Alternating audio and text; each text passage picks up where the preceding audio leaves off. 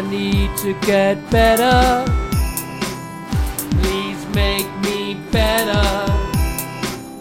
I want to get better, better, better acquainted with you. Hello, I'm Dave, and I'm the person who puts all of this stuff together. Today, we're going to be getting better acquainted with me again, I'm afraid. A bit more of me. In fact, people who are regular listeners to the show may have heard some of the things that I talk about in today's episode before in different ways, because I'm going to share with you two true stories that I told recently at Spark London. Spark London is a true storytelling night that happens in different venues in London. I host the Hackney branch of that at the Hackney Attic on the second Monday of every month. And what you're going to hear today is a story that I told in December and a story that I told in January on that stage. The recordings are generally okay, but the mic that we use isn't always the best mic. It's fine in the room, but it doesn't always sound that great when listened back to. So apologies about that in advance. This is not a proper episode of Getting Better Acquainted. If this is your first time listening to the show. This is what I call a Getting Better Acquainted Extra, where I put out a little extra content that isn't in the normal format. The reason that I'm not bringing a full conversation to you this week between me and somebody that I know is because I'm super busy this week, really, and I don't have time to edit an episode in time to put it out on Wednesday. So rather than leaving a gap, I thought I would throw this together in a few snatched moments. One of the reasons that I can't edit this week's Getting Better Acquainted is because I'm going up to Edinburgh to perform my show, What About the Men? Mansplaining Masculinity. And both of these stories, usefully and coincidentally, link in to that show in different ways. So I'm six or seven years old, and I go into my primary school assembly room. Uh, my primary school was a small town uh, school in North Wales. So it was one of those schools where everyone's in the same class, basically, because it's a tiny population. And I go into the assembly hall, and I, I remember it. It's, I've been to a lot of schools in a lot of parts of the country, and they all have the same kind of tiles in their kind of assembly rooms. We all sat there like we normally would, but there was something different about that room because in the middle of that room, instead of a, a teacher leading an assembly, was uh, a teepee. And in front of that teepee uh, was uh, a cowgirl uh, with a, a, gun, I think, in her hand, uh, and uh, tied by a rope to that teepee was a Native American. And this cowgirl, she gave us this big speech about how amazing America was, how amazing the Wild West was, how great colonization was, basically, although she did not use those words. And uh, she made this big speech. And then she took some food out of her pocket, and it was in a bag, uh, and she dropped it in the middle of the floor. Uh, and she said, Do not let him, that Indian, uh, eat that food. And she left the room. And so we're all sitting there, like looking at each other, children going, What? You know, we're not saying what the fuck, we're just saying what. Um, and, you know, I look at, and the, the Native American comes forward and he says, Can you let me have that food? Uh, and like, I'm, I just see a, a hungry, starving person and who wants some food. So I stand up and I walk forwards, I pick up the food, and I give it to the Native American. And at that point, the cowgirl comes back in, the teachers all come to the front, and it's been like a, a piece of theater that's teaching us some stuff about, uh, about the world. And it taught me quite a lot about the world, I feel like, in that moment. I think it's one of the things that made me want to make art. Uh, it's one of the things that made me want to stand up and speak out. Uh, and it made me sort of start to grapple towards the kinds of politics that I now have as a 36 year old. And also, I should say as well, I don't think it was necessarily like if I went back and watched it now, I might have a big critique for it. I'm not sure that the person playing the Native American was Native American for a start. Um, so, you know, I'm not saying it was the best piece of theatre, but to me as a child, it blew me away. And it taught me that speaking up is something that's valued and valuable and important. And it's probably the thing that makes me cry uh, every time I see, you know, an I'm Spartacus scene in a film, or Dead Poet Society. Like I watched the shit out of that as a teenager, just crying all the time uh, because I love it when they all stand on the chairs and they, you know come together for the person that they care about. And it's tragic as well. It doesn't even work. Um, so like I, that's what got into my heart back then. But the thing is about those I'm Spartacus moments is they don't really happen that way necessarily in life. So I went on in my life with this idea that yes, we'll all stand up and come together and there'll be these I'm Spartacus moments. Um, and then I changed schools a few times and I found myself in Cardiff as a young kind of 13 year old with a, an English accent in Cardiff, which is already not popular. I was covered in acne, had glasses, I liked to read books. So I got in a lot of shit and I became a, a, a very bullied person. Um, they gave me a nickname, which was Melvin. And when they gave me that nickname, the reason why it stuck is because I tried to speak out. So a kid said to me, You look like a Melvin. And I didn't like hit him and I didn't like run away. I made a big speech about how I was not a Melvin and what did that even mean. And of course, that made the class pick on me more, shout at me Melvin. And it ended like all of the class shouting Melvin at me and me like freaking out, crying in the middle of the classroom. Because that's what happens when you want an I'm Spartacus moment. It doesn't happen. They all shout Melvin instead of going, I'm Spartacus or I'm Melvin. Um, and, you know, so that's what happened. And I had that for years and years of my life. And it was systematic and it was, you know, involved spitting and kicking and general dehumanization and homophobia and gender policing and all kinds of fun stuff. And uh, it kind of came to a head another time when I tried to have an I'm Spartacus moment where I decided that for the school eisteddfod, uh, I would uh, sing Stop Whispering, Start Shouting by Radiohead a cappella so everyone would understand that I was a human being. Um, and what happened was, you know, I did that. I stood there. I sang that song a cappella to a room full of people and they started laughing and they started shouting Melvin and they started throwing things at me. And I did that for the entire performance and regardless of the fact that they were doing that. And then they didn't clap at all. There was a complete silence at the end and I just walked out of the room and walked out of the school and just fucking left with a couple of friends who actually cared about me and just like did not go back to school that day and another moment when I tried to do an I'm Spartacus moment at school was I wanted to write a, an article for the school magazine to, to tell people what it was like to be a Melvin.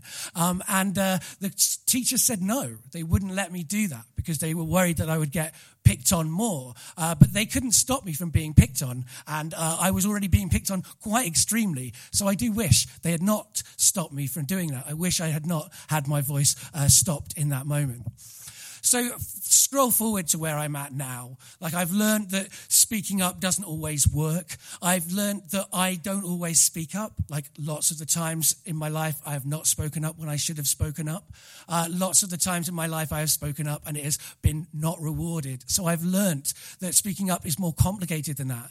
But I've also learned that if you keep on speaking, then eventually you do get to do what you intended to do originally. So at school, I was picked on for being sensitive. Now that's what people like about the work that I do. And I make a show, I do a solo show about masculinity and how that's fucked me up. And as part of that show, I tell the story of me being a Melvin. And I do get to do the thing that I wanted to do at school of telling people what it is like to be a Melvin. And I do see that they, many of them, unfortunately, understand understand already what it's like to be a Melvin, and that also the people who don't can empathize with me in that space, in that way. It does work. It's not like I'm Spartacus, but it does work in some way. And like that's what I do now. And I, I, I took it to Edinburgh, and like I did it in a tiny room with hardly any audience, and I just kept on getting up each day and going and telling all of my most traumatic experiences to sometimes one person. Like, as that's what it's like when you actually decide to speak out. And I keep doing it, and I'm doing in a university next Friday, and I've done it to big audiences and I've done it to small. And with the Weinstein stuff and everything that's happening in the world where we are, like, I feel like I have to keep on telling that story, telling the story about how masculinity fucks up men, but also how men fuck up other people because of this thing that I call, uh, well, I'm not original to call it that, but because of patriarchy, basically. And so, yeah, eventually people do start to listen and hear you, but it's not in those dramatic moments. It's in the moments where you persevere, where you keep on going, when no one's listening that I think I've done the best kinds of speaking up.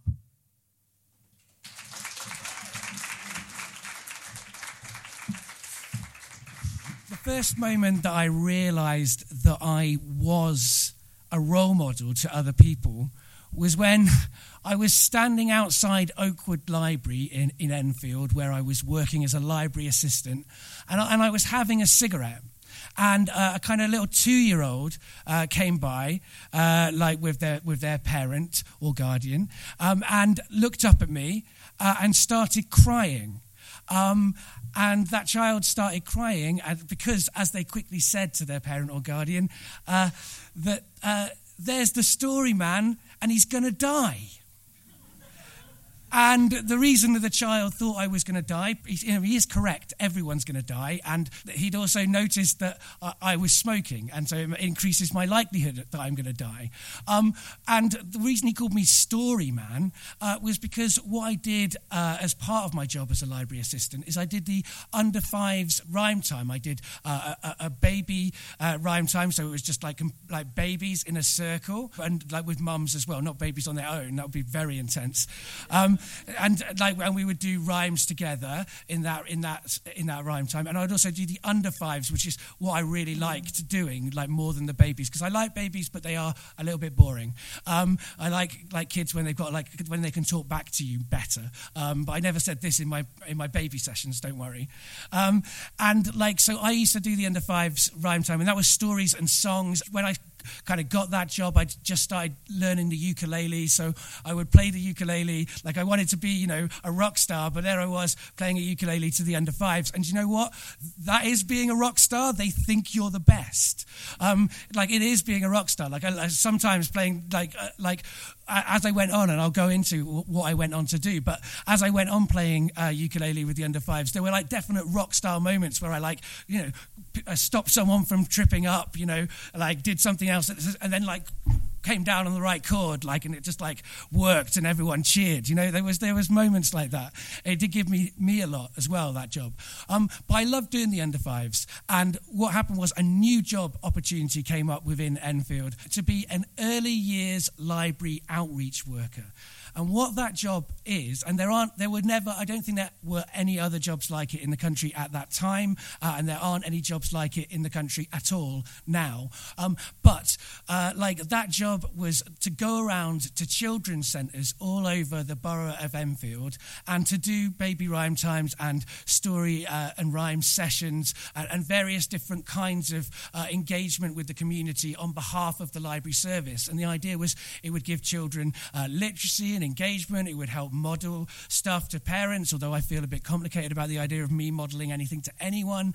Um, and it would also kind of like um, help in lots of ways the library to get kind of a connection with the community, to get more people coming into the libraries, to get people reading, and all of those kinds of things. And I'm here to tell you, it absolutely worked in loads and loads of ways. Like at the end of the day, I often think it's, it is sad because the people who come into a children's centre are not the most uh, disadvantaged people. They uh, are often, at least, even if they are uh, practically disadvantaged, they are at a point where they want to kind of get a connection with a community and to, to learn how to like bring up their children um, or to like learn together. Learning isn't something I'm comfortable saying about that kind of thing, but I did have to fulfill learning objectives, of course.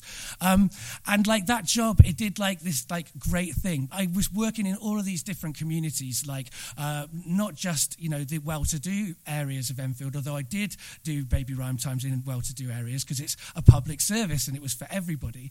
But I also worked in lots of more uh, struggling uh, areas of, of the borough uh, with really great people, like really great mums, really great uh, children, really great workers in those children's centres doing amazing things with no budget and no like time and just putting all of their love into their job and that you know more love into that job than that job uh, like was paying them to do. You know, they were giving more love than they were paid for, and they did it, you know, without thinking about it. It was just what they did. And I guess I did that too. It feels weird to say that about myself, but I guess I did do that. And I worked with, you know, uh, teenage uh, parent groups. Uh, and my, my, my little sister was a teenage parent. And so that was a, a, a group that was very close to my heart. I, I, did, I, worked a lot with young dads. And I did become another kind of role model, a role model for, uh, for adults, which is super weird for me because I have never, ever been uh, someone that men have ever wanted to aspire to. In fact, normally men, you know, like to tell me I'm not a proper man and like kick me. Um, so it was interesting to change that dynamic and to be in this situation with big masculine men being very, very uh, gentle with their children, you know, and like realizing that the masculinity isn't the thing that I'm afraid of. It's just horrible people um, who happen to be men uh, who are socialized to be horrible people. Um, so, like, that was a, a, weird experience for me. And I did kind of story hunt with dad uh, initiatives, and I did a lot of work and sort of specialized into that area. Um, and I loved it. And it was the only time in my life I've ever had a job that I loved, that's given me stuff, and that I felt like I was doing a good thing and I could give something to.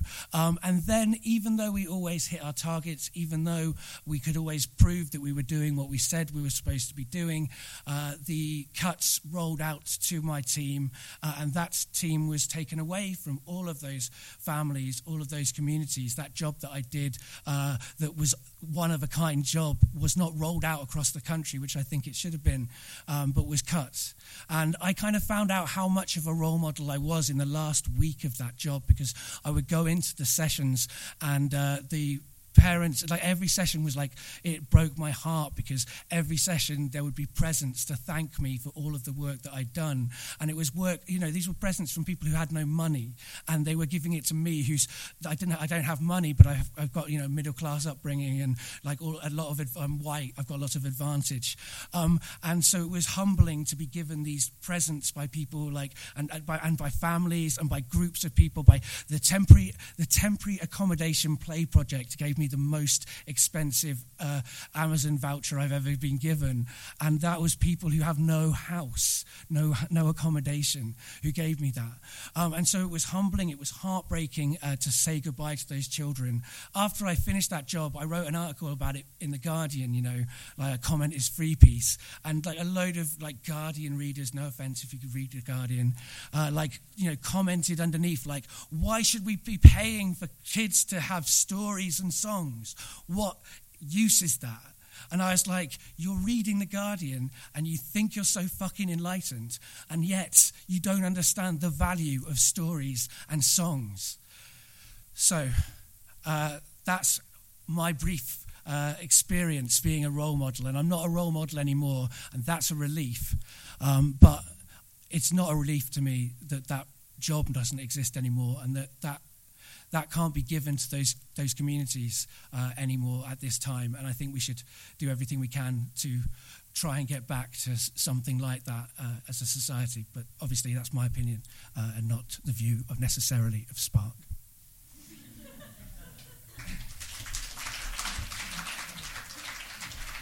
So I hope you enjoyed those stories. Sorry to not have more to share with you this week and to be sharing with you things that maybe repeat a little bit of content from previous episodes. Hopefully, even if this was a little bit of repetition, it's also been some new stuff or a new combination at least of old stuff. So, if you're interested in hearing about masculinity and what patriarchy does to men and to all people, then you might be interested in my solo show, What About the Men? Mansplaining Masculinity, which you can listen to for free as a podcast. And you can also read the survey of a thousand men's opinions about patriarchy and masculinity that I put together. You can find all of that stuff over on mansplainingmasculinity.co.uk, or you can look for Stand Up Tragedy on iTunes and listen to the most recent podcast, which is a full version of that show. If you're interested in reading about me and my dad and our relationship and dementia and memory and time and history and politics and love and friendship and again a little bit about masculinity, then check out my essay series, Down to a Sunless Sea Memories of My Dad. As well as making Getting Better Acquainted, I also co produce and I guess star in the magical realist audio drama podcast, The Family Tree. In order to keep making it and to make season two as good as we want it to be, we need your help. So if you can afford to, then please do consider signing up to our Patreon appeal. You can follow Getting Better Acquainted on Twitter at GBA Podcast. You can like Getting Better Acquainted on Facebook, and you can find Getting Better Acquainted on iTunes, SoundCloud, those kind of places.